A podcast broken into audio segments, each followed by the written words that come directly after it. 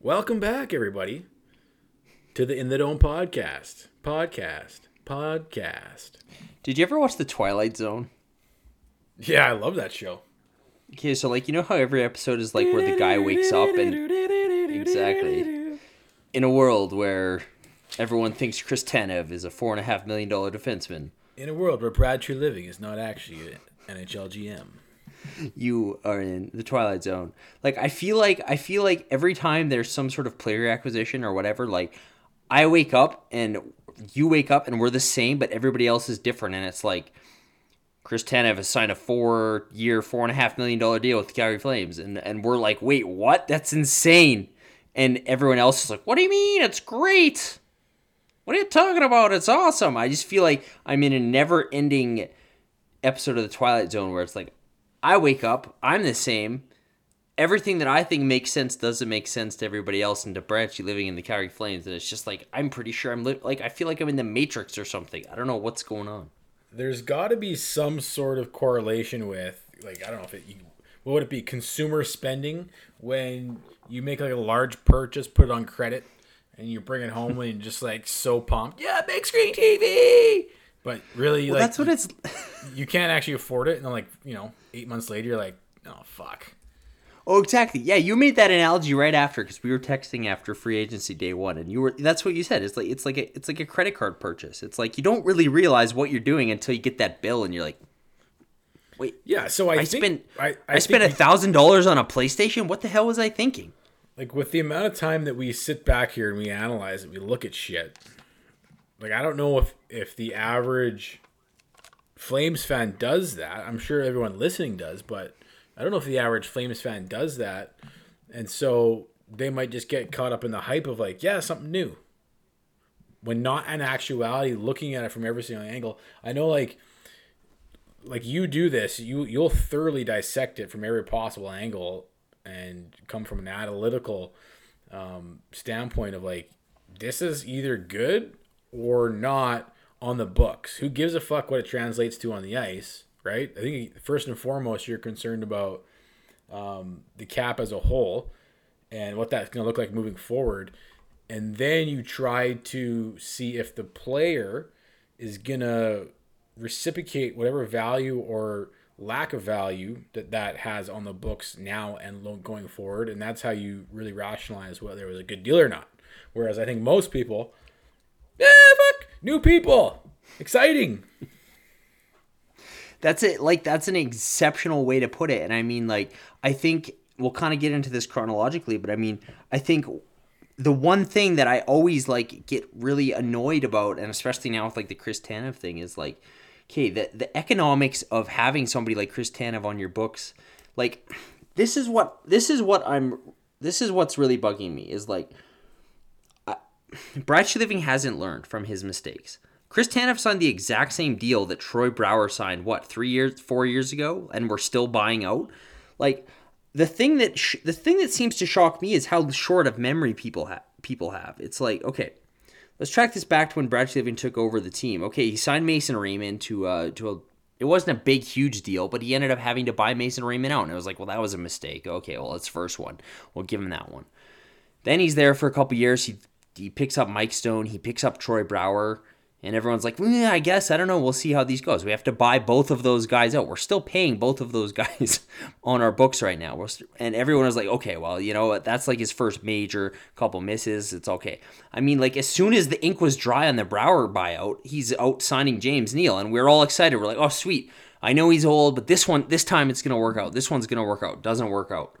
So it's like, well, I don't understand. Like, and now we're like, oh, sweet Chris Tanev. It's like it's the same thing over and over and over again, and we're seeing this this thing where they where they pay where they invest in things that aren't going to give you that ROI, the grit, the good in the room. He's a glue guy. It's like, Brad, you've done this before. You've done this like three or four times before. It's not something like, hey, are you not ever going to learn about this? And it's like that again. That's where it gets annoying to me, where I have to clarify so much to people. It's like I have zero problem like like literally zero problem with Chris Tanev as a hockey player. He he sucked last year. He wasn't good. But previous to that, he has been a pretty good NHL defenseman, defensive specialist defenseman. I have no issue if Brad Treliving wants to bring him onto the team. The issue is like you said, like you're putting you're putting an extreme an extreme limitation on what you can do now because you've allocated four and a half million dollars to this guy. That's the problem. That has been the problem with Brad Living in the past, and it's just like that's where it gets insanely dicey and insanely frustrating. And I don't know, man. Like this, I I can't believe he did he did this again. I really can't. I can't believe he's he did this. Like it's the exact same deal as Troy Brouwer, like four and a half by four. It's the exact same deal. And it's an, it's incredible. And I mean like the other thing, and I know I'm going on a bit of a rant to start this thing off, but I just gotta get this off my chest. The other thing that is just like mind blowing to me is that look at all these deals that are being signed right now. Like, you know, like all these value contracts all these one year, two year deals where guys are taking way less money, and it's like Brad Treliving felt inclined to go pay overpay on the mar- on the open market, which is like if it's the biggest financial crisis in league history. Guys are taking the sh- short term deals all over the place, and it's like we felt inclined to just lock lock a guy up for four and a half. It doesn't matter who it is. It could have been Tanev, anybody. Like if they had signed Erik Gustafsson to a fi- a similar deal, I would have been like, "What the hell are you doing? You're not getting market value. What's the deal?" So I think that's what's that's what's mind blowing to me is like this this vast overpayment. If it's in a normal off season, it's like, wow, that's a pretty big investment on a guy who might not move the needle. But it, it, under this current circumstances, where it's like everybody's taking less except for this contract, it's just so weird. Well, and that's to me that's another question is like how did how did Chris Tanev and how did he how did he negotiate his agent negotiate getting four and a half million to begin with? Like what was he asking for going into free agency? What what did the free agency uh sorry, what did his agent like I guess he was probably one of the was he one of the first D men to sign a contract? He, I believe he it was like late on day one. It was like later in the day. I think I don't know. I was it was like nine nine o'clock or something on Friday. I think he definitely was. I think Krug maybe signed before him, but he was definitely of, one of the first one off the board. As far as I understand it, a lot of times um, the agent already has kind of a, a a number. You know, he's discussed with his player that says, "Look, based on you know comparing you to the rest of the league, this is kind of what the ballpark you're looking to get here. And it just turns out that he gets more than like you said, what he should have got. Well, and again, like the thing that and I don't know why I have to keep explaining this to people. I it, it's hard. You know what? It is hard to have like a nuanced conversation without people freaking out, saying like, "Oh, you just hate everything Brad Treliving does." It's like there's so many layers to this that I just don't understand. I think again, that's the main one that I just don't understand. Why four years? Why four and a half million in this current climate? When you look, and I don't like. I know they wanted a right hand shot defenseman. From from what it sounds like what they said on the fan this morning is that Chris Tanev had a deal with the Vancouver Canucks in place. Chris Tanev told Jim Benning that he was going to sleep on it and think about it, but then apparently the Flames swooped in and he signed that night. So obviously the Flames went in guns a blazing and said, "We'll give you four by four and a half," and that was a done deal. Okay, but so I mean, then that makes more sense to me that if Brad Treliving goes to the agent and says, "Look, we really, really want this guy," and the agent says, "Well, he's already got a deal on the table that he's probably going to take." And it, yeah. it was probably what it was probably around what three three point eight to four million. You would guess. Like, what do you think Benny? I, I would think so. I would think maybe, so. Maybe I mean, three, like maybe, they they're pretty tight. They're tight up against it too. So maybe three point five. Like the Canucks, they really value this guy. I know the fan base love him. Yeah, but even even Canucks fans when they when they saw what what his contract is, what we're going to be paying him, they're like, Jesus, we wouldn't, I wouldn't have paid him that much. Not even their fan base. Well, I mean, even like the AAV doesn't even bug me that much. Like it's not a big, it's not a big bump up from what he was making previously. I think he was making like four point four or something. But it's the term that's mine. But like, if you want, if you did Chris Tanev four and a half, two years, okay. But I mean, when you compare it to what's on the market, because that that's what I'm always looking for with with that's what you want in free agency is to is to get value signings, right? That's generally what you want to do. You don't want to be paying over market value, which Brad Treliving that's what what has got this team into trouble in the past is paying over market value in right. free agency. Again, Brouwer, Neal, uh, Mason Raymond, Michael Stone, like they st- like it's just they they keep they've been it's been what getting them in trouble. That's why we have that's why we're in a cap crunch right now. Like we're currently paying between Lucic if you if you proxy that for Neal and Brouwer and Stone like eight million bucks. Like that's not a great use of your money. So that's where they've gotten into trouble in the past, and that's where they're like that's what gives me pause here is like everyone's like, oh, wait and see how it plays out. It's like I've seen this play out before based on all the information we have. Again, this is just more of the same from what the flame how the Flames have screwed up in the past, and it's just like I I don't I don't understand like. And everybody keeps saying, well, if they didn't give him that money, they're not going to get the player. Well, I mean, desperate times, dude. If if this is going to cripple your organization, you probably like if you have to overpay a guy to get him, you shouldn't do it. It should be like a good rule of thumb, generally, I think. So I, I just I, I I don't know. I wouldn't understand I would understand this under normal circumstances. Like let's say it's last off season and there's no COVID crisis and the cap isn't completely flat. If the cap had gone up this year and you want to do this, sure. But the fact that the cap is flat. They are right up against it in terms of dollars. Like you forget you have to re-sign Matthew Tkachuk, not next year, but the year after that.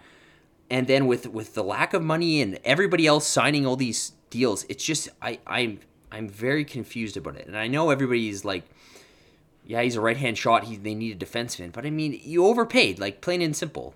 And the like, it's just in the market that was set when you see guys, and I'm not saying they're replacements, and I'm not I'm not saying you're going to get all these guys for equal value, but when you see like, I mean, Justin Schultz signed for two years, uh, Erik Gustafsson signed for one year. Um, I mean, TJ Brodie's deal was pretty friendly.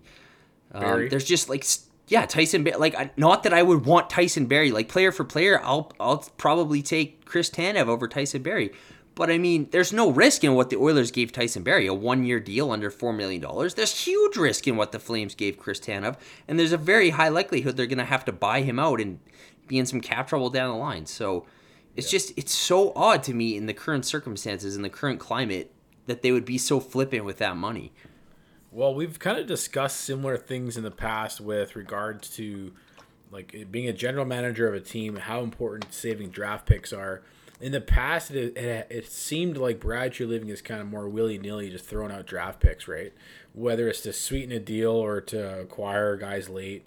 And I think we've alluded to this and pointed this before, where it seems like there is a tendency with Brad, and he, he hasn't done this so much so in the last year and a half, but prior to that, it was, you know, he was doing a little bit more, which is just kind of like just throwing away draft picks yeah. When it's when it's not even necessary.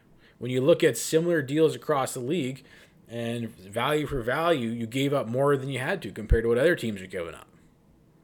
And there might be some and we've seen this with general managers in the past too. You know, it's it's maybe it's a tactic where they just feel like, well, whatever, it's just a draft pick, right? Whatever, it's just one second round or whatever, it's a fifth round or whatever. But all those things add up over time. And i think the argument you're making is like is similarly maybe he's doing the same thing. It's like well it's just one or two more extra years on a contract to make sure i get the guy right? It's not that big of a deal. And, and really it might not be. But like you said it could be something that sinks the ship. It is risky just like giving away too many prospects um, giving away too many draft sorry draft picks um, over a certain period of time, it starts to add up. All the little things start to add up. And when you're, like you said, in the situation you're right now with COVID, um, and when you overpay in this type of a situation, then it just increases your risk just that much more. When you've already, you're already strapped against the cap, you already have those past mistakes that are starting to pile up that you're still trying to get out from under. We're still paying out Brouwer, we're still paying out Stone, right? It's like sure, if if you rewind the clock and this was kind of like his one first or third or second gaffe, yeah, where it's just like exactly. okay, but now as we're, we're getting to the fifth and sixth now, where it's just like he continues to pile on to a pile that hasn't even disappeared yet. Yeah, yeah, and see that's where I that's where some people I think are kind of misunderstanding what I've what we've been saying, and people who've been critical of this is like again, like exactly like you said, if this is Brad Treliving's first swing at it, like if this is 2014 and he's signing a 31 year old defenseman coming off his worst season in his career to a lengthy extension, then you're probably like, yeah, well, let's see how this plays out. But I mean, when we've been down this road, like even compared to the Hamonic thing, like you gave up a one and two two for Travis Hamonic, who what was the scouting report on him? He's really good in the room, great teammate, gonna block a shot, really gonna bring all those intangibles. It's like, okay, I mean, you're you're paying a lot for it. Let's see how that plays out. Didn't really work out, and it's like, okay, well now we have like another we have another situation where that's happening again, and we already have a very comparable example to compare it to where it didn't work out at all. So I mean, forgive me for being skeptical if I've like we've seen this play out before. So and then like again like I I don't I don't mind Chris Tanev at all. Like if you look at his numbers over the past six years, like dude has been a legit defensive defenseman, but he was not that last year. He's never played a full season in the NHL. He's incredibly injury prone. He's 31. He's played a lot of tough minutes. Like, I mean, that is a that is a really risky contract to be giving a 31 year old who has played those hard of minutes, who's have who's had that kind of injury history. Like, would you give would you give Travis Hamonic that money? And I like, I mean, Chris Tanev has been a far better defensive defenseman than Travis Hamonic. But I mean, a lot of the same issues injuries, inconsistency, and then a, a, pretty, pretty steady decline last year, especially. So I don't know. I just don't get it. And then it's like, when you look at, like, again, like these defensemen are going for nothing. Like Vancouver, I, they picked up Nate Schmidt for a third.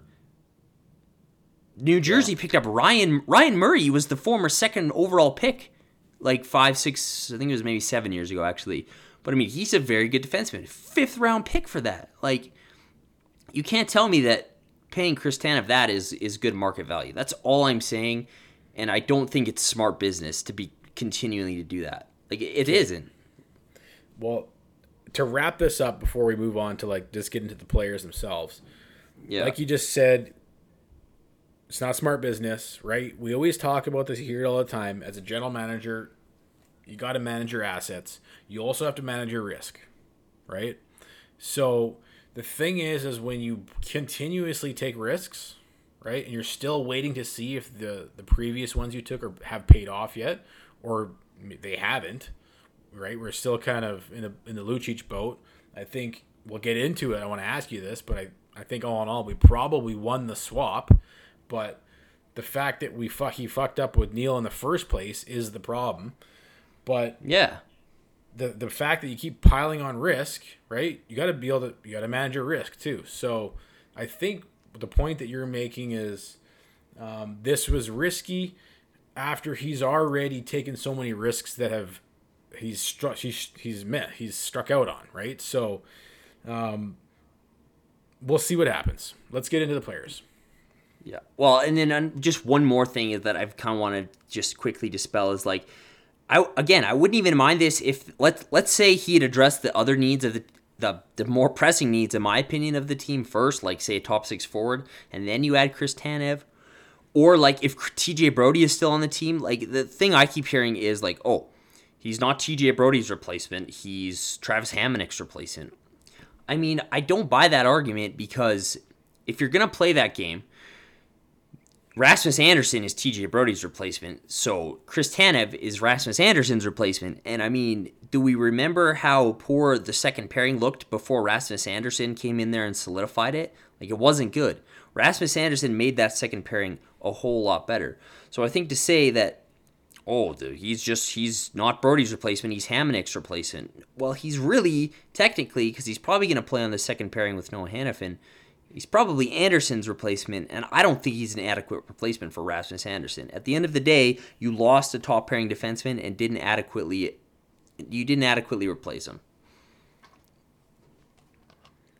I guess it, it will all det- the direction this goes is how much we rely on Chris Tanev and how much he can, um, you know, fulfill whatever that how much we're relying on on is. But we'll see how Juuso Valimaki shows up next year. Well, I Be, because yeah, if, so if, if, he's not if he's not outstanding top four number crunching, you know, he can play top minutes and if, do it effectively, then I think this Chris Tanev thing might go downhill. Well, and that's the other thing too that I, I just can't help but feel that this is this is what the team is gonna be because like Brad Living didn't feel comfortable apparently with Oliver Kylington on his bottom pairing heading into the playoffs and went out and picked up Derek Forbort and Erik Gustafsson. Like I, I just can't like that. That that is some that's really precarious. If your D next year is Gio and Andersson, like what if Gio takes a step back? Like he's going to at some point. We kind of saw a little a bit. Back? Yeah, like we kind of saw is it in the gonna, playoffs. Is he going to be worse than he was this year? Right. So I mean, like, I, the, yeah, I mean he was awful in the playoffs, but go ahead. So like factor in regression for like imagine these three things happen. Mark Giordano regresses, Chris Tanev gets hurt because he's injury prone. Um, Juuso Valimaki and Oliver Kylington can't handle the can't aren't excellent because they're gonna have to be. So like it's just it's super precarious right now that defense. So like I can't imagine that Brad Living is done with the D. Like I like I mean he said what when he was asked what's your top priority goaltending and defense I mean, he literally left left half the D corps walk, including your top pairing guy for the last five years. So I, I have a hard time I have a hard time believing that on opening night we're gonna be rolling out Gio, Andersson, Hanifin, Tanev, Valimaki, Kylington. Like that seems pretty sketchy to me. So Yeah. Last podcast we ripped into him because you know, he was saying goaltending and defense were his top priority. We didn't know he was gonna let four of his free agent defenseman walk, and arguably his best defenseman. Let him just let him defense go. is defense is my top priority. Let's four. Let's half the defense corps walk. It's like what? I don't get that. And that's, that's the other thing too. That's like, why it was a priority. He must have known that that was the game plan going. He wasn't going to sign any of these guys. And losing, and, and make no mistake, he can he can play it up as much as he wants, dude. About Brodie. Yeah. Yeah, Come exactly. On. He's That's talking of his ass once once yeah. again. There's no way he wanted to keep Brodie. If he wanted Brodie, Brodie would have been there. Bingo, exactly. And like I was gonna bring that back even further. Like I'm just I'm been really in like you know why I think our little podcast here has become so popular? It's because because people don't have you go on the on fan 960 you go to other places and they don't address these things. Like like they, they just go to bat for Brad Living time and time again. And it's like I didn't even like what he said about Mark Jankowski. Like I, no. I wasn't a fan of that. Like he did like he literally said when Mark Jankowski wasn't qualified the first thing Brad Living said was Mark wanted a change of scenery. Like dude come on. Like own own, own it. Say you know what? We we wanted to go our separate ways. We both decided. Like, come yeah. on. Like, no how shit. weak is that? And Everybody then the same thing with knows. T- yeah, and it's like the same thing with TJ Brodie. It's like both of those guys were publicly traded before Nazem Kadri nixed the trade last year. Everybody knows Brad Treliving deemed them expendable from the team. And then I mean TJ Brodie, who is a fan favorite, one of my favorite players to watch. I was really bummed to see him go. Um, he's been here for nine years. He's a draft pick of the team. Like you, you see him go, and your your response is, "Oh well, we told him." It's his response is pretty much, "Oh, we ran out of time, and he accepted another offer." It's like, come on, Brad, come on. You literally had six months to negotiate a contract with this guy. If you want, and I, I do think TJ didn't want to be in Calgary uh, at the end of the day, so I'm not going to rip on him too hard for not signing Brodie because I think I think when all is said and done, I think Brodie did want to move on. Well, I think but, Brodie liked Calgary and he liked his team. He just didn't like the organization and the way he got treated. Exactly. Exactly. And I mean, so that's where I'm it's really annoying. Would? Like that really bugs me for a guy who's been one of your best defensemen for the past one of your best defensemen for the past 9 years with the organization for so long, been an absolutely great player, been one of the absolute like without a doubt best homegrown players and that's your response when he he leaves is that oh yeah, we ran out of time and he had already taken another offer. It's like, come on, like I would, I would, not that I'm trying to be like Mr. like sentimental and stuff, but it would have been not, like, come on, Brad, you can do better than that for a guy like TJ Brodie. You can say, you know what, we both just like. There's no way in hell Brad Living wanted TJ Brodie back. If he wanted TJ Brodie back, he would have been back. End of story. I think it was mutual, and I wish Brad Living would just speak up and maybe be a little more truthful when he's talking about stuff like that. That both of those things really bugged me, and they're just minor things that only a weird person like me and you would maybe get on. But that that really did bug me a lot. That he's that he kind of he didn't throw them under the bus. But I just wish he'd, you know, like man up, dude Come on. No shit. Be be better than that. Anyways. And make no mistake, losing TJ Brodie is a is is a big problem for this team. Fuck. Okay. So, also last podcast we've been harping on Brad to do something for two years now. Um, he did quite a bit. He let players go. He brought in new players. Maybe not exactly what we had in mind. I think obviously from our synopsis, you needed a top six guy, especially help with that top line. I mean, but that's not going to happen. So what we're left with is we upgrade our goaltending. I mean, I think we said this last podcast. I don't. Neither one of us thinks the goaltending was the issue last year. Right? We didn't score enough goals, yeah. and we couldn't keep the. We couldn't keep the other team from entering our own zone. Well, again, like, and I'm I'm kind of starting to craft a theory on this because, like, okay, one thing, I, okay, I'll just get the Markstrom stuff out of the way. I don't mind the contract. I think it's two years too long. And if you know anything about how, my philosophy on hockey, I'm not a big fan of paying goaltenders big money. And the way Brad Treliving has handled the net minding in his seven, has he been here seven years, six years, six and a half years, has actually been totally okay with me. I've been fine rolling the cheap tandems. I understand the desire to have a true number one starter, whatever. I think Jacob Markstrom's a good goalie. I don't like giving him $36 million over six years. I think that's too much. I think he is an upgrade, but the thing that I like you were getting at, the opportunity cost of paying him $6 million a year over the next six years is that you can't give that to a forward who you desperately need. Like, it's just that's where I'm kind of like, okay, like we didn't like sure we probably needed a better goalie, but it's just like that money could have gone. I think that money could have gone farther elsewhere personally. I mean, again, like we said this last time, if you look at the last two playoff years, like what has been the one thing that's been great is the goaltending, which is like okay. I mean, Mike Smith was lights out against the Avs. Cam Talbot was very good.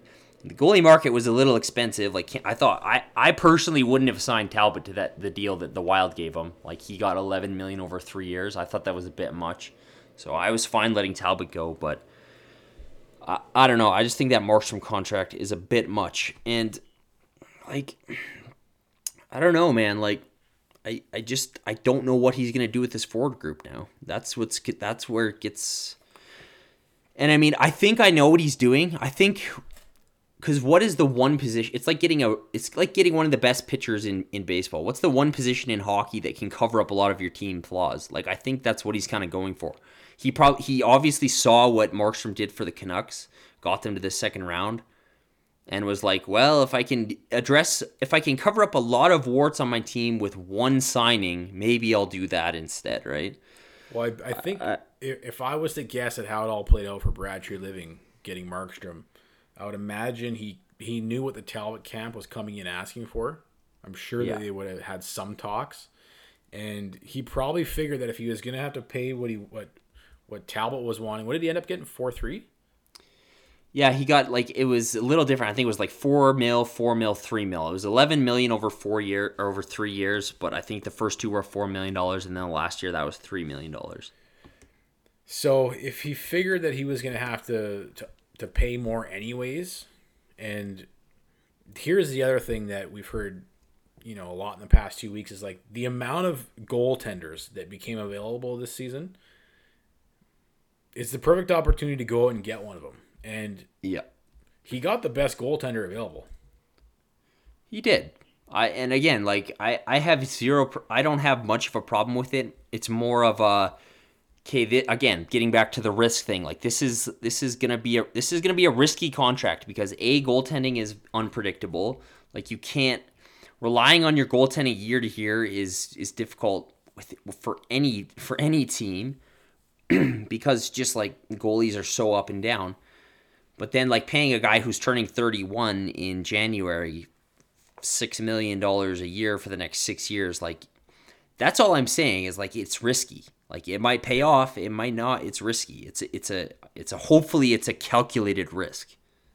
Yeah. And like I said, like I think because again, like I was wondering, I was like, okay, well, why has he why has he been so because I think Kent Wilson said this. Like you'd asked me what the Flames were going to do this offseason, I wouldn't have guessed they'd sign a big big goalie and let half their D walk. You know, like I would have guessed they probably would be looking for help up front.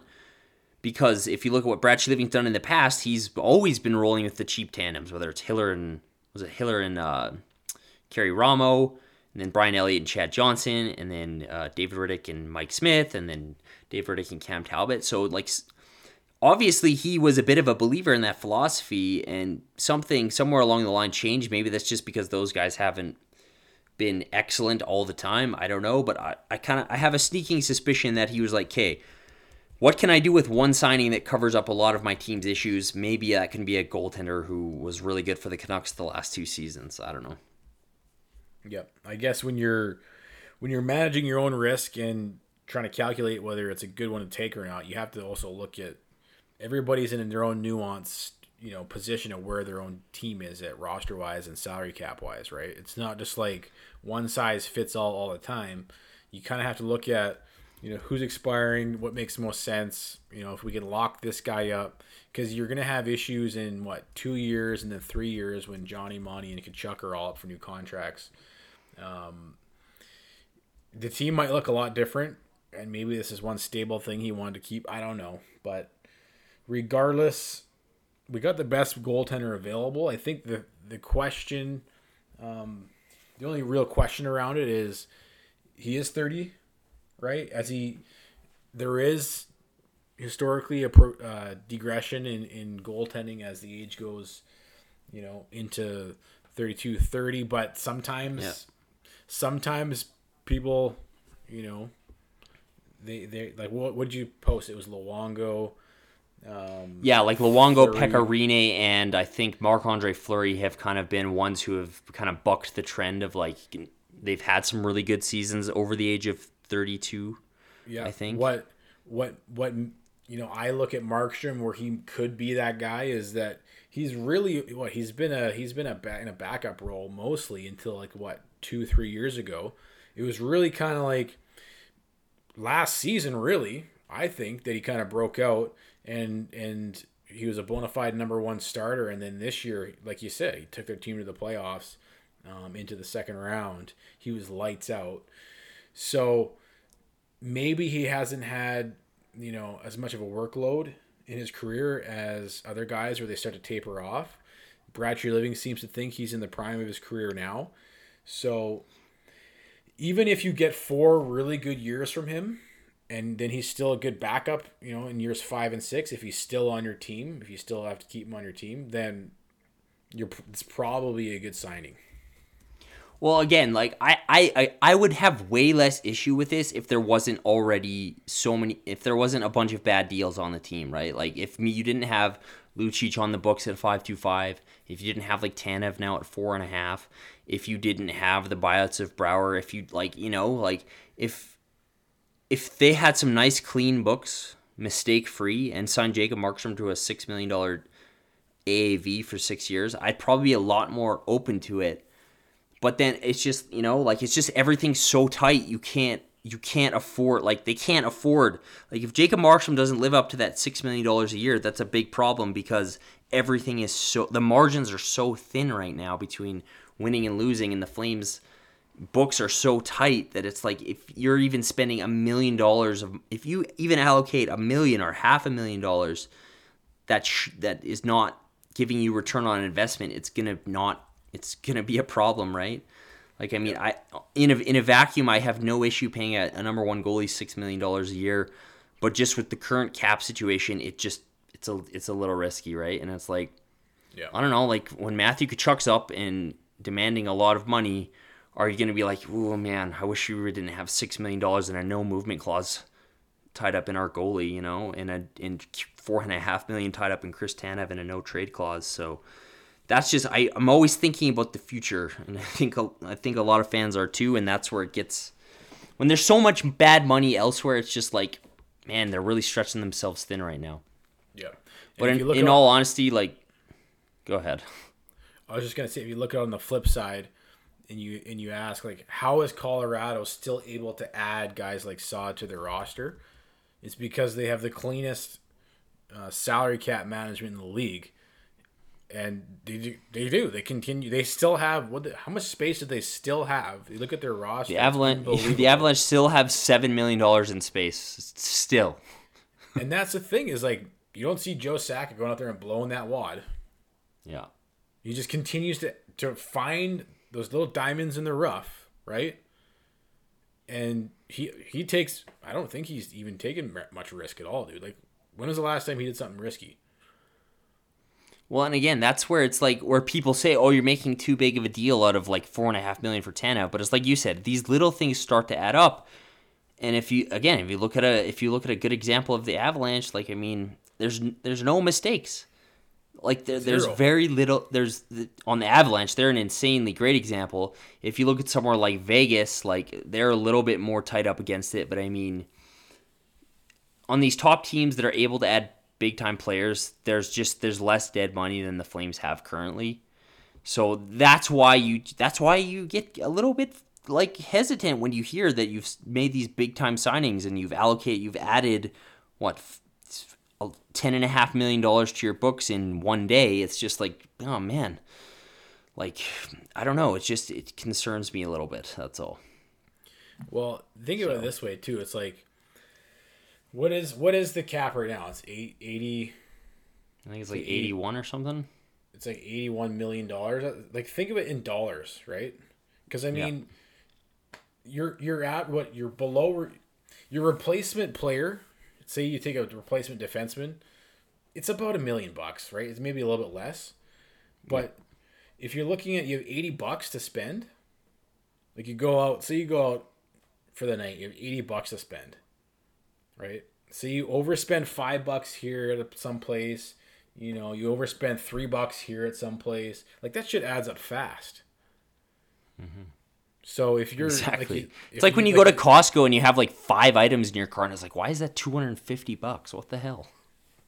Like eight, 80 million for for you know twenty three man roster is not a lot of money. So that's why you have to you have to be so careful. I mean, he's really great at RFA signings. That's that's the one. that's the one thing where he seems to have it nailed down, where he has just, never really overspent at all. If anything, he makes up for his shortcomings in the UFA pool. But well, some it's like if they just threw his goddamn phone away on UF, even after the Markstrom deal was done, I was like, get Brad's phone and tell him to go home. We would have been fine. It's like, how is this team in cap trouble when you have deals like Gaudreau under seven million? I mean, you have Lindholm under five million. You have uh, uh, Mark Giordano has been under seven million forever. Even your defense, like Hanifin and Andersson, are five million. It's like, how are they in trouble? It's like this is how because Brad Treliving makes mistakes on free agent, and usually on July one. Today, this week on July, October, whatever it was. It's just like that's where the mistakes have been made, and that's how this team has gotten into trouble in the past. So, as well as throwing in too many draft picks all around. The two yeah, things exactly. we, we covered there. So Anyways. it's just like I don't know the thing that the thing that I'm I don't know where they're going next because people still think they're going to be able to add like there's no additions coming. You have to Andrew Mangiapane's arbitration date is October 20th. I don't imagine they're going to let it get to ARB because that would be super risky because if the arbitrator awards something that, you know, like somebody should offer sheet Mangiapane is what they should have done. But if you know anything about arbitration, like usually it favors the player. So I don't see the Flames letting that get to arb. So they have to sign he Kylington, Glenn Gawdin, and I think Tyler Parsons. And they only have $5.7 million to do that. So, like, even if you estimate on the low end, like that Manji Mangiapane gets like two and a half million, and then like Kylington, if he gets league minimum, and then league minimum for a few other guys, you're going to have like maybe half, maybe if you're lucky, half a million in space. So if there's another addition coming, somebody's moving out. So I don't know, like there's there's really not very many options. Like you could try to. People have been saying buy out Derek Ryan. I don't think there's a buyout coming. I think the owners would kill Brad Treliving before they let him buy out another player. So there's really only a few players you could possibly move out Derek Ryan is one of them. He makes 3.125. I'm not a huge fan of that because I think he is one of your best. He's the best bottom six player there is, as far as I'm concerned. Like Dubé has more upside, but I mean, Derek Ryan is a valuable asset in your bottom six, and then like I guess like Sam Bennett maybe because you're not moving. Nobody's taking Lucic. You're not moving Backlund unless there's a big Gaudreau or Monahan deal. I don't. There's no additions coming unless you can move out Derek Ryan and Sam Bennett together. Like th- this is the team, it seems. Yeah. Which I have a hard Sam- time believing though. And Sam Bennett's at 2.5 mil, so like what are you what are you getting in the market for 2.5 mil? I mean, you So what are you I-? I'm not sure. gonna- you could probably bring in Hoffman for three. If use that extra three, like for a three million on a one year deal. Or James something Neal like that, but- 2.0. So I agree. Um, I don't know unless unless there's a shakeup, which you probably would have seen it happen by now. Then this is pretty much the team we're going to be rolling into the next season with. like and- i can't believe that again maybe something happens but it just seems really odd to me that conceivably they could roll into january 1 regular season with the same forward group that has so that has so desperately needed help and has so sorely disappointed over the last two seasons right like But boy I, that, I i don't know i i think I, I don't know what's going to happen. You can't trade Noah Hanifin now. Like, no way. I know we were saying that he's your best trade chip. You cannot be trading Noah Hanifin now, can you? you just you just let four of your D corps walk, and you brought no one way. in. So so you're still you're down three than what you had. That means you're going to see more Mark Stone than we ever have. Or sorry, I always call him Mark Stone. Wishful thinking. Mike Stone. You're you're gonna see, you're gonna see more Mike Stone. Or is he on the team still? Yeah, there he is. He's UFA, but I mean, he's still on the. We're still paying him for uh for his buyout. So Okay, so he's oh he's up then, eh? Oh yeah, buyout. yeah, he's he's one point one six against So cap on his is that- buyout. I can't imagine they gonna- bring him back. Is that's going to be the final move that Treliving makes, eh? Before the Michael Stone again. yeah, going to re re-sign him again, a third Yeah. time. Uh, like I if he signs Michael Stone. So I don't know. Everybody still seems to think they're going to be ad at my like I think like I'm I would be sh- I'm having some cognitive dissonance here because I would be shocked if this is the team that they roll into the season with, but I also don't know how they're going to be able to make it work. Like again, I guess you could move Derek Ryan for nothing and sign somebody like Dadnov. I don't even know who's left anymore who would be effective. But man, see that it's just like that that money goes away real fast when you spend it on guys like Chris Tanev, right? So Yep. man, the I big- I don't know. The big butt I was going to throw out there is: Is our forward group better or worse than it was under Bill Peters in the first season, regular season? I think it's still worse. because that fourth line, you lost Jankowski. Um I like the fourth line right now would be Rinaldo would be I guess it'd be if you pencil a non NHLer like Glenn Gawdin in there, it would be Derek Ryan, I think Glenn Gawdin, Zach Rinaldo, or Buddy Robinson. Like, does that sound like a NHL fourth line to you? Well, I can't see Zach Rinaldo getting meaningful minutes this year, but who knows?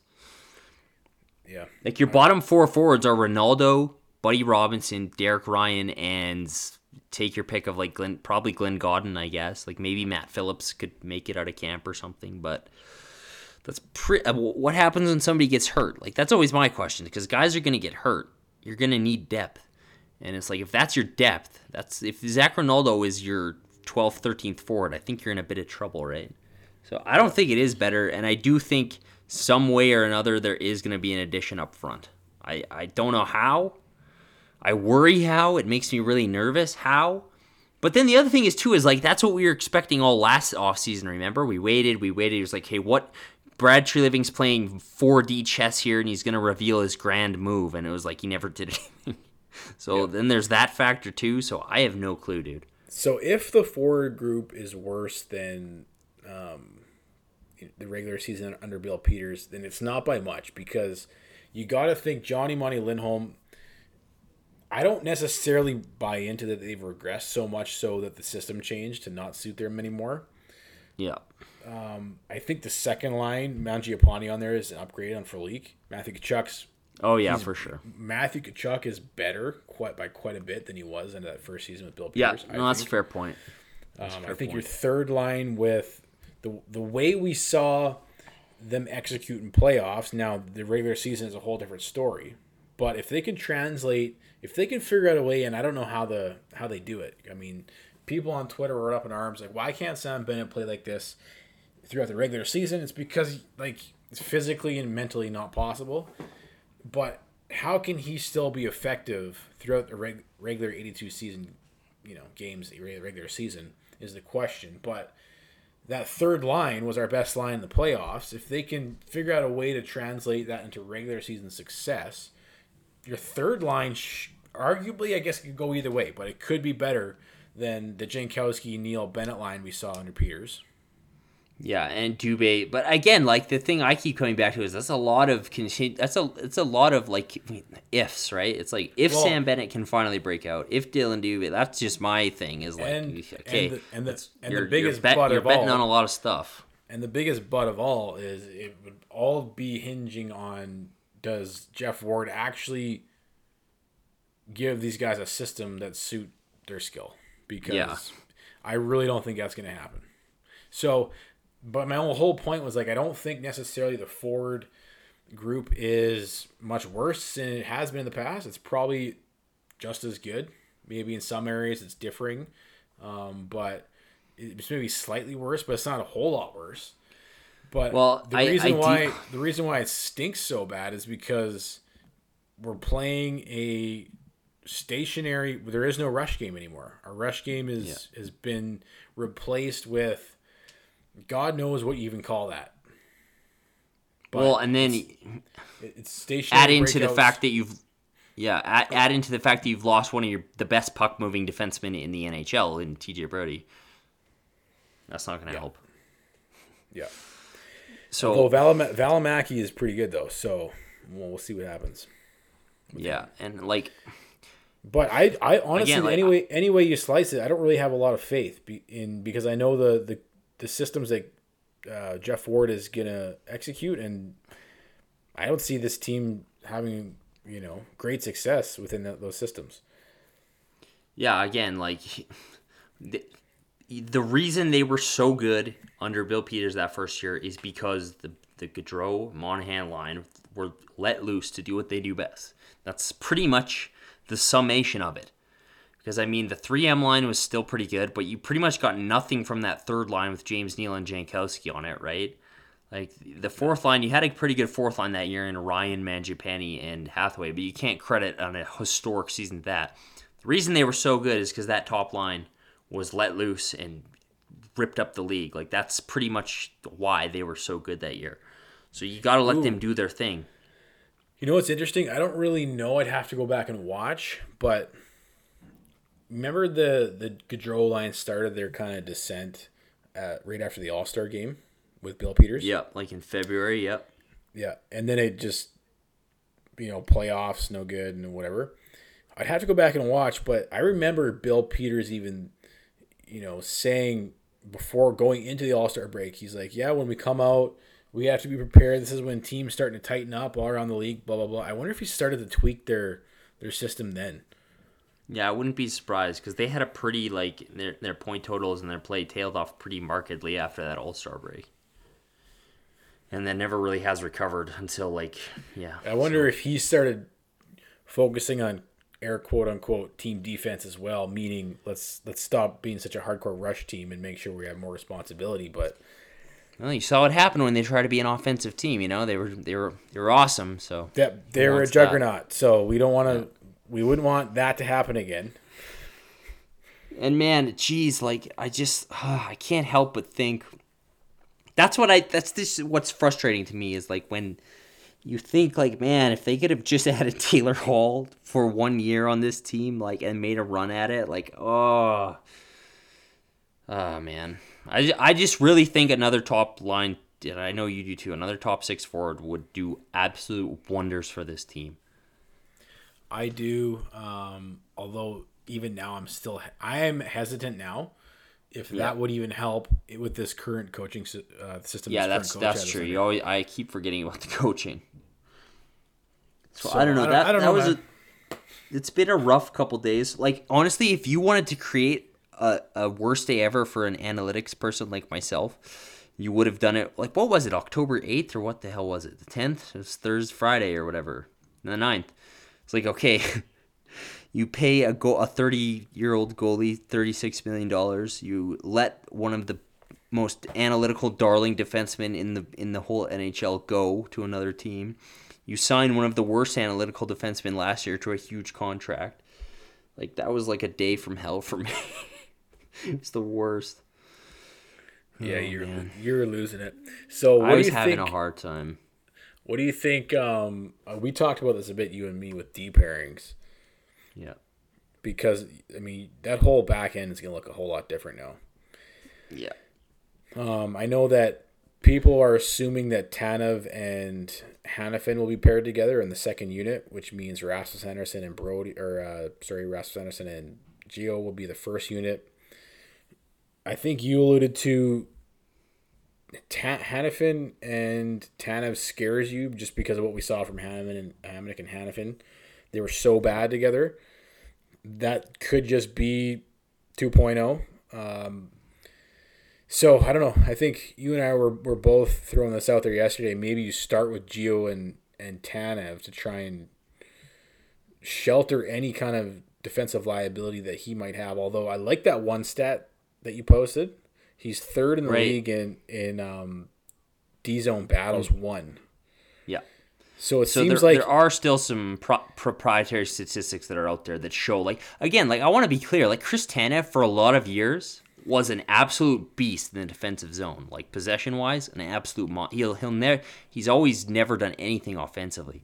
But like three four years ago, that's a guy I'd want on my team every day of the week. But it's just he was really bad the last last year specifically. So Yeah, I wonder why. Like, either it's age and it's a degression, which then it's like, fuck, look out. Uh, like, well, and he's trouble. really injury prone too, right?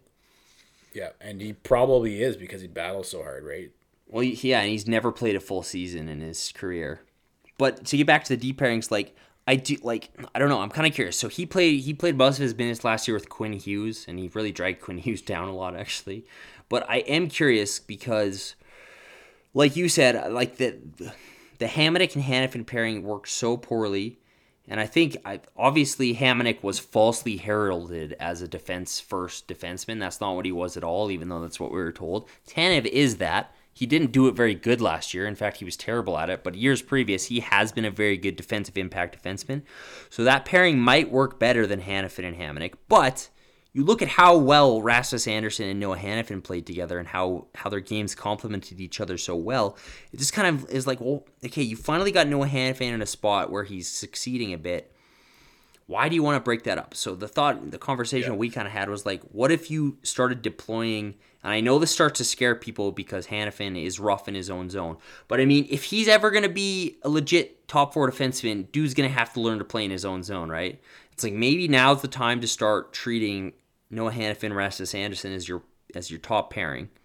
Throw them out. Like I, I know people are like, well, now you can throw out Andersson and, and uh, Andersson and Gio or whatever, or you can you can shelter those guys. But it's like, what if you tried the opposite? What if you threw out Andersson and Hanifin in some tough spots just to see if they could handle it, see if they could be your one pairing, and then use Gio and Tanev as like your defensive shutdown pairing. See how that works because that might be that might work best for everybody. Actually, I don't know. Yep. Again, the the interesting thing is going to see how well Valimaki does. I when he Yeah. came up and played in that Colorado series, I was I was floored with how well Yeah. he jumped in and kept pace. I mean, he's not as good as Makar, but man, he just the way Makar came in and had an instant impact. So did Valimaki. I was super I have impressed. I have no worry, and you know, like I have no worries about Valimaki, and you know, I'm a big Oliver Kylington guy for sure. So like, it's just if if somebody gets hurt, is like that's like what if Rasmus Andersson or Giordano gets hurt? What if both of them get hurt? That's when you're in big time trouble. So like, I I, I think Valimaki is legit. I think Oliver Kylington will be just fine. So I don't have a problem with that. It's just when you get into the depth, it's like, and when you lose a guy like Brodie who's so good, so. Yeah. I don't know. I, I hope they. I I'm curious to see how they roll to D. But I, I personally would be. I would be. I would be hesitant to split up Noah Hanifin and Rasmus Andersson off the bat. Personally. Yep. I mean the other the other interesting thing too would be what about Tanev and Gio? Tanev and Gio, yeah. Or, I think that might work. sorry, I think that might we work saying. really well. That's what we Yeah. were saying. Sorry. What about Tanev and Andersson? Yeah, I would say that, but only be the only reason I would say no is because that they've made they've had such a big deal about how the fact that he shoots right and they don't have any right shot defensemen and they want to play the right side. Right. So they they seem to be really obsessed with that. And I mean, in some cases, like for the most part, that is ideal. But I don't know. I'm not as stringent on that as as they are, obviously. But I, I just think you have if Tanev, yeah, I just think you've got Rasmus Andersson playing so well with Noah Hanifin. Like, and again, like I said, like I know everyone's scared about Noah Hanifin's defensive game. You know that I have crushed this guy for his defensive game. But if he's gonna be a top four player on this team on the back end, if he is what he's supposed to be, which is a top four defenseman in this league, like at some point he's gonna have to start playing those minutes, right? Because what happens in two years when Mark Giordano retires? Like, you can't shelter this guy forever. Let's see what you got, Noah Hanifin. Okay. Well, I mean, the other, as far as you know, injuries on the back end go, the other things we saw Brad do here in the offseason, uh, acquire Connor Mackey. Apparently, supposed to be good. He's 24, um, coming out of where was it? College somewhere, right? Yeah, and he's never. I and again, like I'm a big believer in play the young guys, but I mean, he's never has he even played an N- he's never even played an NHL game. So No, we should maybe like pump the brakes on. Oh, Mackey's going to be awesome. Like he's never played in the NHL, not even one second. So And then I would just be he like also- a little careful. And then he also acquired uh, Petrovic. Petrovic Yeah, Alex played. Petrovic. He's played That's eight fi- to ten fine. seasons in the NHL. He hasn't. He hasn't played a shitload of games, but he's came from Florida. Didn't he play with the Oilers at one point? He played with Oilers last last season, nine games. Yeah, he he's like he's older. Yeah, he's, He's 28. I just imagine Treliving like, wait, it's not Alex Pietrangelo we signed? Oh, damn it.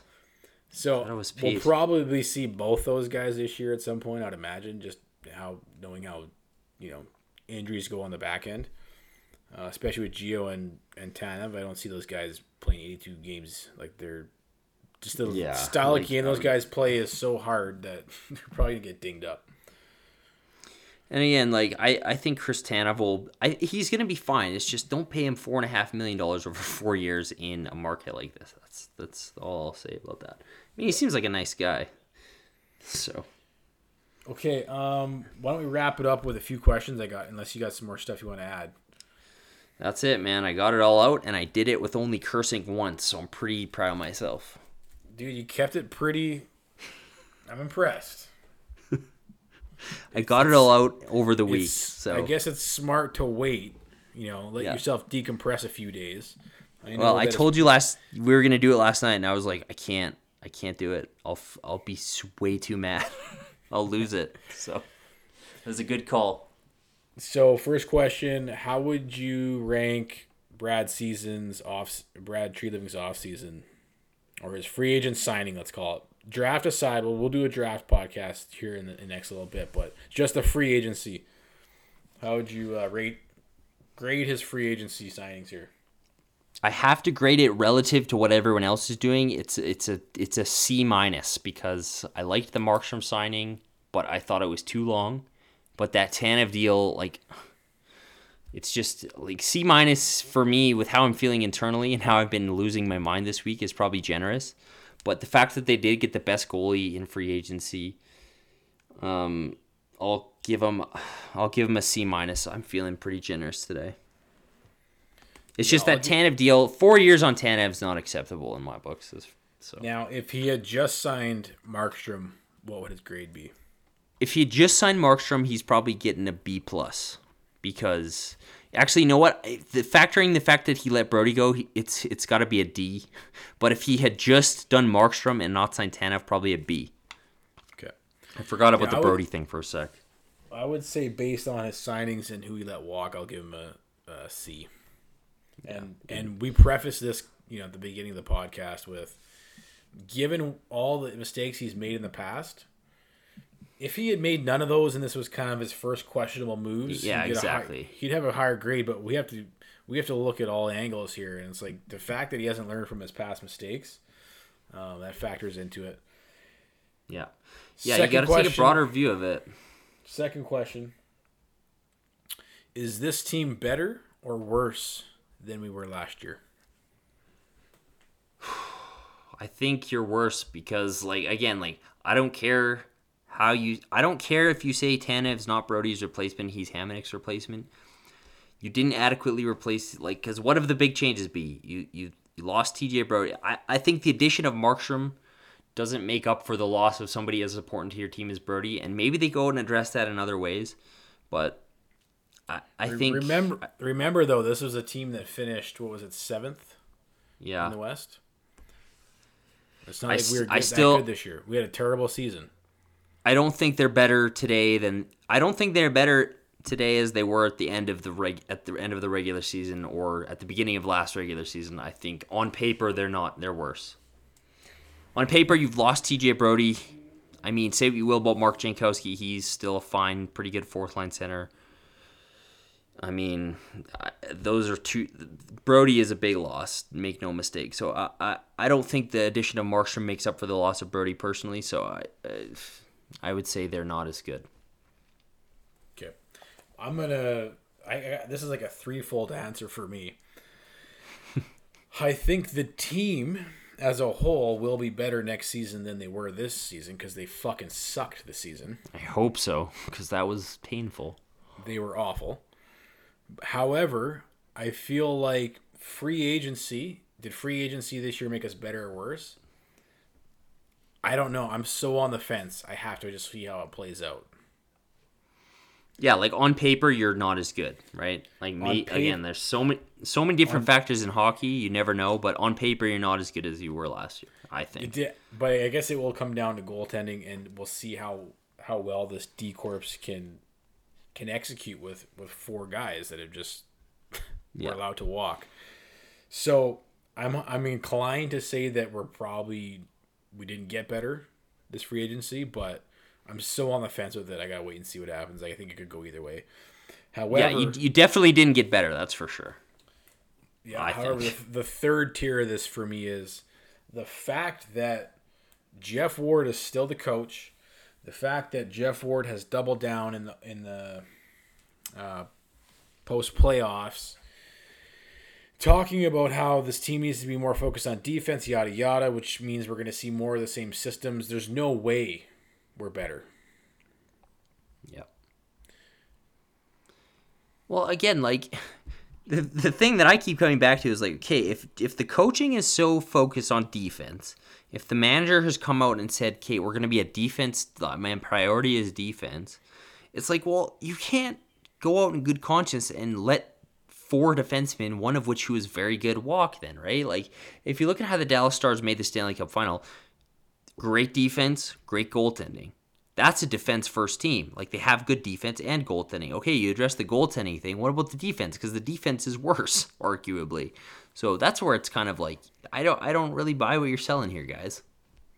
Yeah. But I think So, that's a yeah. good point because again, like this how many times do we have to say this? If you've built this team under the premise that Johnny Gaudreau is your best player, if you've like Johnny Gaudreau is the motor of this team, if you're playing a style of hockey that he can't thrive under, I, I question how far you're going to be able to get. And maybe that's a flawed analysis. I don't know, but it just from what I've seen over two years, I've seen them play a style that suits Johnny Gaudreau very well. They were absolutely awesome. Then I've seen them do the opposite, and they weren't very good. So Yeah, and I think you you alluded to this just recently is like, I think this team is gonna come down to Geoff Ward next season. If he continues just to be way out of his element in his league, it's gonna be a painful season. However, there's one kind of like scenario that you threw out there. If he if he put wants to put his own stamp on this team and make it his own, and just tinker and tinker and tinker until he something works, then we might see a little bit of magic.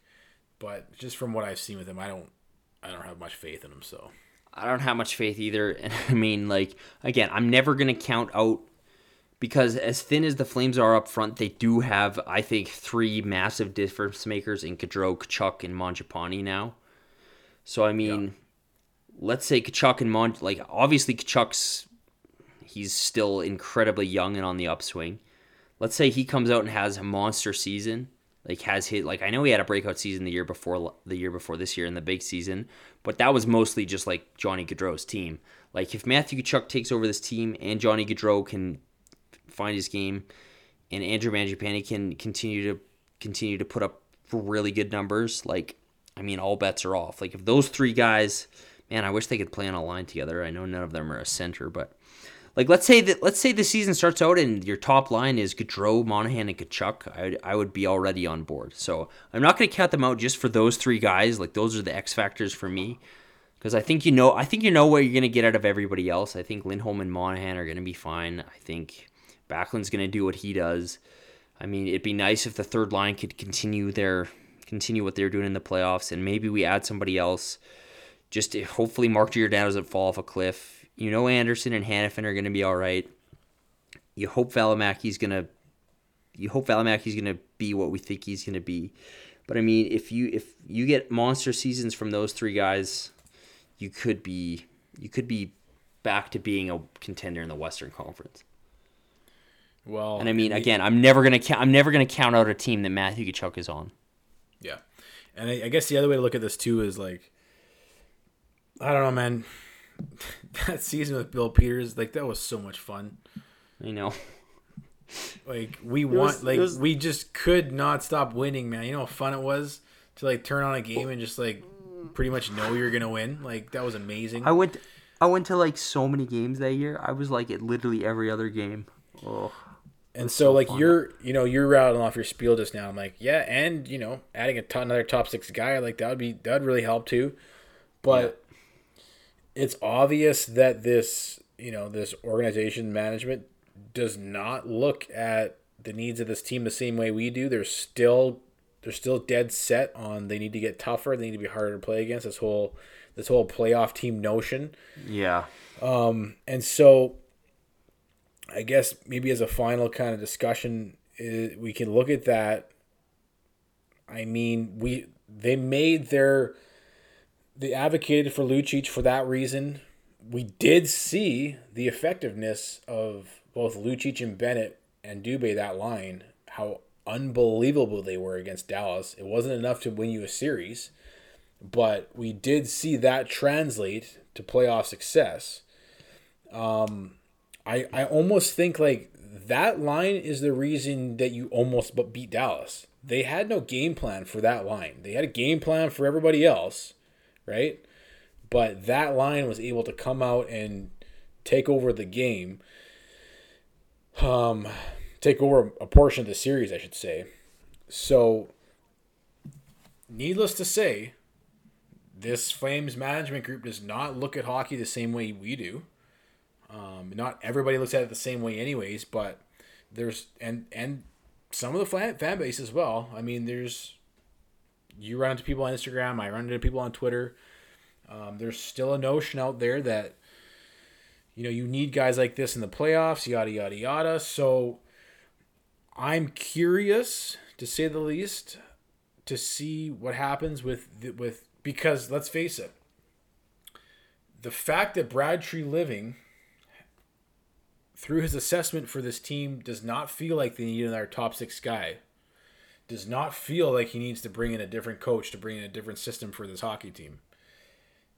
And on the flip side, feels like his number one priority is to get a, a bona fide number one goaltender that can win and steal you games, as well as quote unquote your defense is a priority, which really means let four guys walk and just sign one guy that's quote unquote that's hard to play in against. thirty one. Yeah like you can see the direction that this team is starting to turn and i think that what's frustrating for us as fans and you know lovers of this team is the the success that we saw um, under bill peters during that first regular season fuck that was fun and the way that this team is because of the the quick playoff exit right and and maybe they're right. I don't know. I don't think they are. I think we're right. But which when and what I mean by that is I think it's the systems things you still have to focus on um, you know being a a beast in your transition game and have you know the odd man rushes and score off the rush and all that kind of stuff because we saw that work. It's like to, for me and you, I know that template works for this team, this roster, but season by season now the roster is starting to shift and change. So you can see what trajectory now Brad Treliving is trying to push this team into, and we'll see what happens. We'll see if it's going to be a complete and utter bust, um, or maybe it works. Like it looked like it almost worked with Lucic. I don't know. We'll see what happens. We'll see how it pans out. But um, I almost feel like this is this is kind of like the tipping point now, right? Yeah, it definitely is. Chris Tanev For better made, or for worse. yeah, Chris Tanev is probably gonna either be the beginning of the end for Brad Treliving, or it might just work. And I I think we're both way more inclined to think the former rather than the latter, um, just based on what analytics tells us about hockey now. But at the end of the day, we'll still have to see how it pans out. Well, I think even the four, like again, like it's a it's a fun for me. It's a fundamental misunderstanding of what wins you hockey games in today's NHL because you look at what the Tampa Bay, you look at how the Tampa Bay Lightning won the Stanley Cup. Okay, they had incredible skill, top to bottom. They did have a number one goalie, but I mean, are you looking at that team and saying, "Oh, Pat Maroon, the guy who brought the intangibles and and the grit and the playoff experience, like he's the reason they won the cup"? No, he was a small part of it and they paid him a little bit to do that. It's just like the overpaying for these things that don't really drive winning on the whole. Like again, I, I don't know how many times I have to explain this to people. I don't. Lucic was fine this year, and again, like you said, we saw the difference he made in the playoffs. Guess what? They still lost in round one, and you're still paying him five and a quarter. So same thing with Chris Tanev, right? So like, this just feels to me again, like you said, this is the tipping point. This feels to me like the end of the Sutter era. Like I'm seeing kind of the same moves. Like remember when they let Mike Cammalleri walk to sign Jay Bouwmeester? It was like, well, you don't need Jay Bouwmeester. Your defense is already good, and you just let a guy who scores your goals, like, and you desperately need goals, you let him walk. Why? That doesn't make sense. And then things kind of unraveled. It kind of feels like a similar kind of tipping point in that sense. It's like the GM is committing to a philosophy that I think a lot of us don't think is the right way to go. Maybe we're hopefully we're proven wrong. Love to be proven wrong. Love to see some playoff success. But the GM is committed to a philosophy that he's he's going one way when a lot of us were hoping and thought he'd go another way. And Yeah. again, like that's the other thing too. Like I, I get on these guys for signing future deals. I very much doubt Brad Treliving is going to be here to see the duration of either one of Chris Tanev or Jacob Markstrom's deal to through to the end. Like, is he going to be here in six years? Probably not. It's not going to be his problem. So I'm sure that's what he's thinking too. It's like I'm committing to this way, and it's either going to work or I'm not going to be here. So this does definitely feel like a tipping point. Yeah, and it's that kind of age old. Well, I guess that's the new age debate, but which which direction is this game going? Like, because you still have people with the old school mentality that feel like, no, instead of guys that, you know, and analytically speaking, drive the game and are way above replacement level, we're gonna stick with the guys that are below replacement level, um, but are character and and you know will block a shot with their face. So and I don't know how much of that comes down to, you know, this school of thought that I really believe in, which is you need two two teams, one to get you into the playoffs and one to get you through the playoffs. Um, so maybe Chris Tanev is a guy that helps you on the latter side of things, but you still got to get there. We almost didn't make it this year. Um, I don't know. I'm curious to see what happens next season if there is a fucking season, but I'm not actually excited. No, I'm not either. I'm like, it's like I'm curious in a morbid way. I'm like, it's kind of like dread, you know. I'm like, I think, I think I know exactly how this is gonna go, and I don't want it to go that way, but I think it will go that way, and I don't. It's just gonna be like watching a. It's like you're watching a ship sink that you know is gonna be sinking, right? And it's like you hope it doesn't, but Yeah. it, it feel it feels that way. Yeah, You know? is this maybe something miraculous will happen and it won't sink? Let's see. well, I think that's what it was so that like god damn it that Bill Peters year. That's what cuz like do you remember how horrible it was the year before with the end of Glenn Gulutzan? Oh my I didn't even I couldn't watch. I could not watch that team play. It was so horrible. I didn't care about hockey at all. I didn't want to watch. I, I went into the 2018-2019 season with no intention to watch. They were so fun to watch that year. They were so good. It was so enjoyable. It was so awesome. And it's just like we only got one year of that, and now it's like it kind of feels the same as it was when like Gullit's in year two. It's like here we go again, you know. So it's like man, it's like this season I I'm I'm I don't it's like I don't I don't want to watch because if it goes the way I think it's going to go, that means this this iteration of the team is probably over. Like you're probably moving on from Gaudreau, you're probably moving on from like Gio's going to be retired and you're never going to have seen him have any success in his career, right? So it's like it's kind of this is it. This is going to be the end of an era and it's either going to be remembered as they finally got it together or they just did what they always do, which is disappoint. Yeah. So it's gonna be it's gonna be interesting and hopefully not hard to watch. That's why I think so much came down to the possibility of replacing the coach. If an I would be complete in a completely different situation if Yeah, me too. Brad Treliving in the offseason went out and got a legit head coach for the NHL that you really gave us some hope that he could really change the way this this group plays. I think that's the biggest biggest kind of downer thing on me is just like Yeah. I just I I know Geoff Ward, he's Glenn Gulutzan 2.0. We're that how shitty you felt watching the season play out with under Glenn Gulutzan. I just have a sinking feeling it's gonna be the same thing, um, just because that's what we saw Yeah. in this. That's what we saw this this season in the playoffs even. So Well, and yeah, like the last point from me is like that's where I'm at too. It's like that thing they used to say about Sutter is like he's trying the same thing over and over and expecting different results. So you're bringing in this same kind of coach. You're still bringing in guys who you say, yeah, it's going to make us better in the playoffs, tougher to play against, stuff like that. It's just it's it's the same stuff, and it's like I can't not expect the same result, right? So I, man, we'll see what happens here because like, the, geez, there's like if the season even starts, like you said, it's gonna be in January, so we still have a shit ton of time here. But Yeah. Like you said, we still have Matthew Tkachuk. That is like the one that is the one silver lining with all this, man, is just like if he's on our club, man, we still got a chance. and I'll tell you Well, what we, had, we, we had a good you- draft too, so It's true. I'll tell you what I am excited for this season. Another year of Mike Smith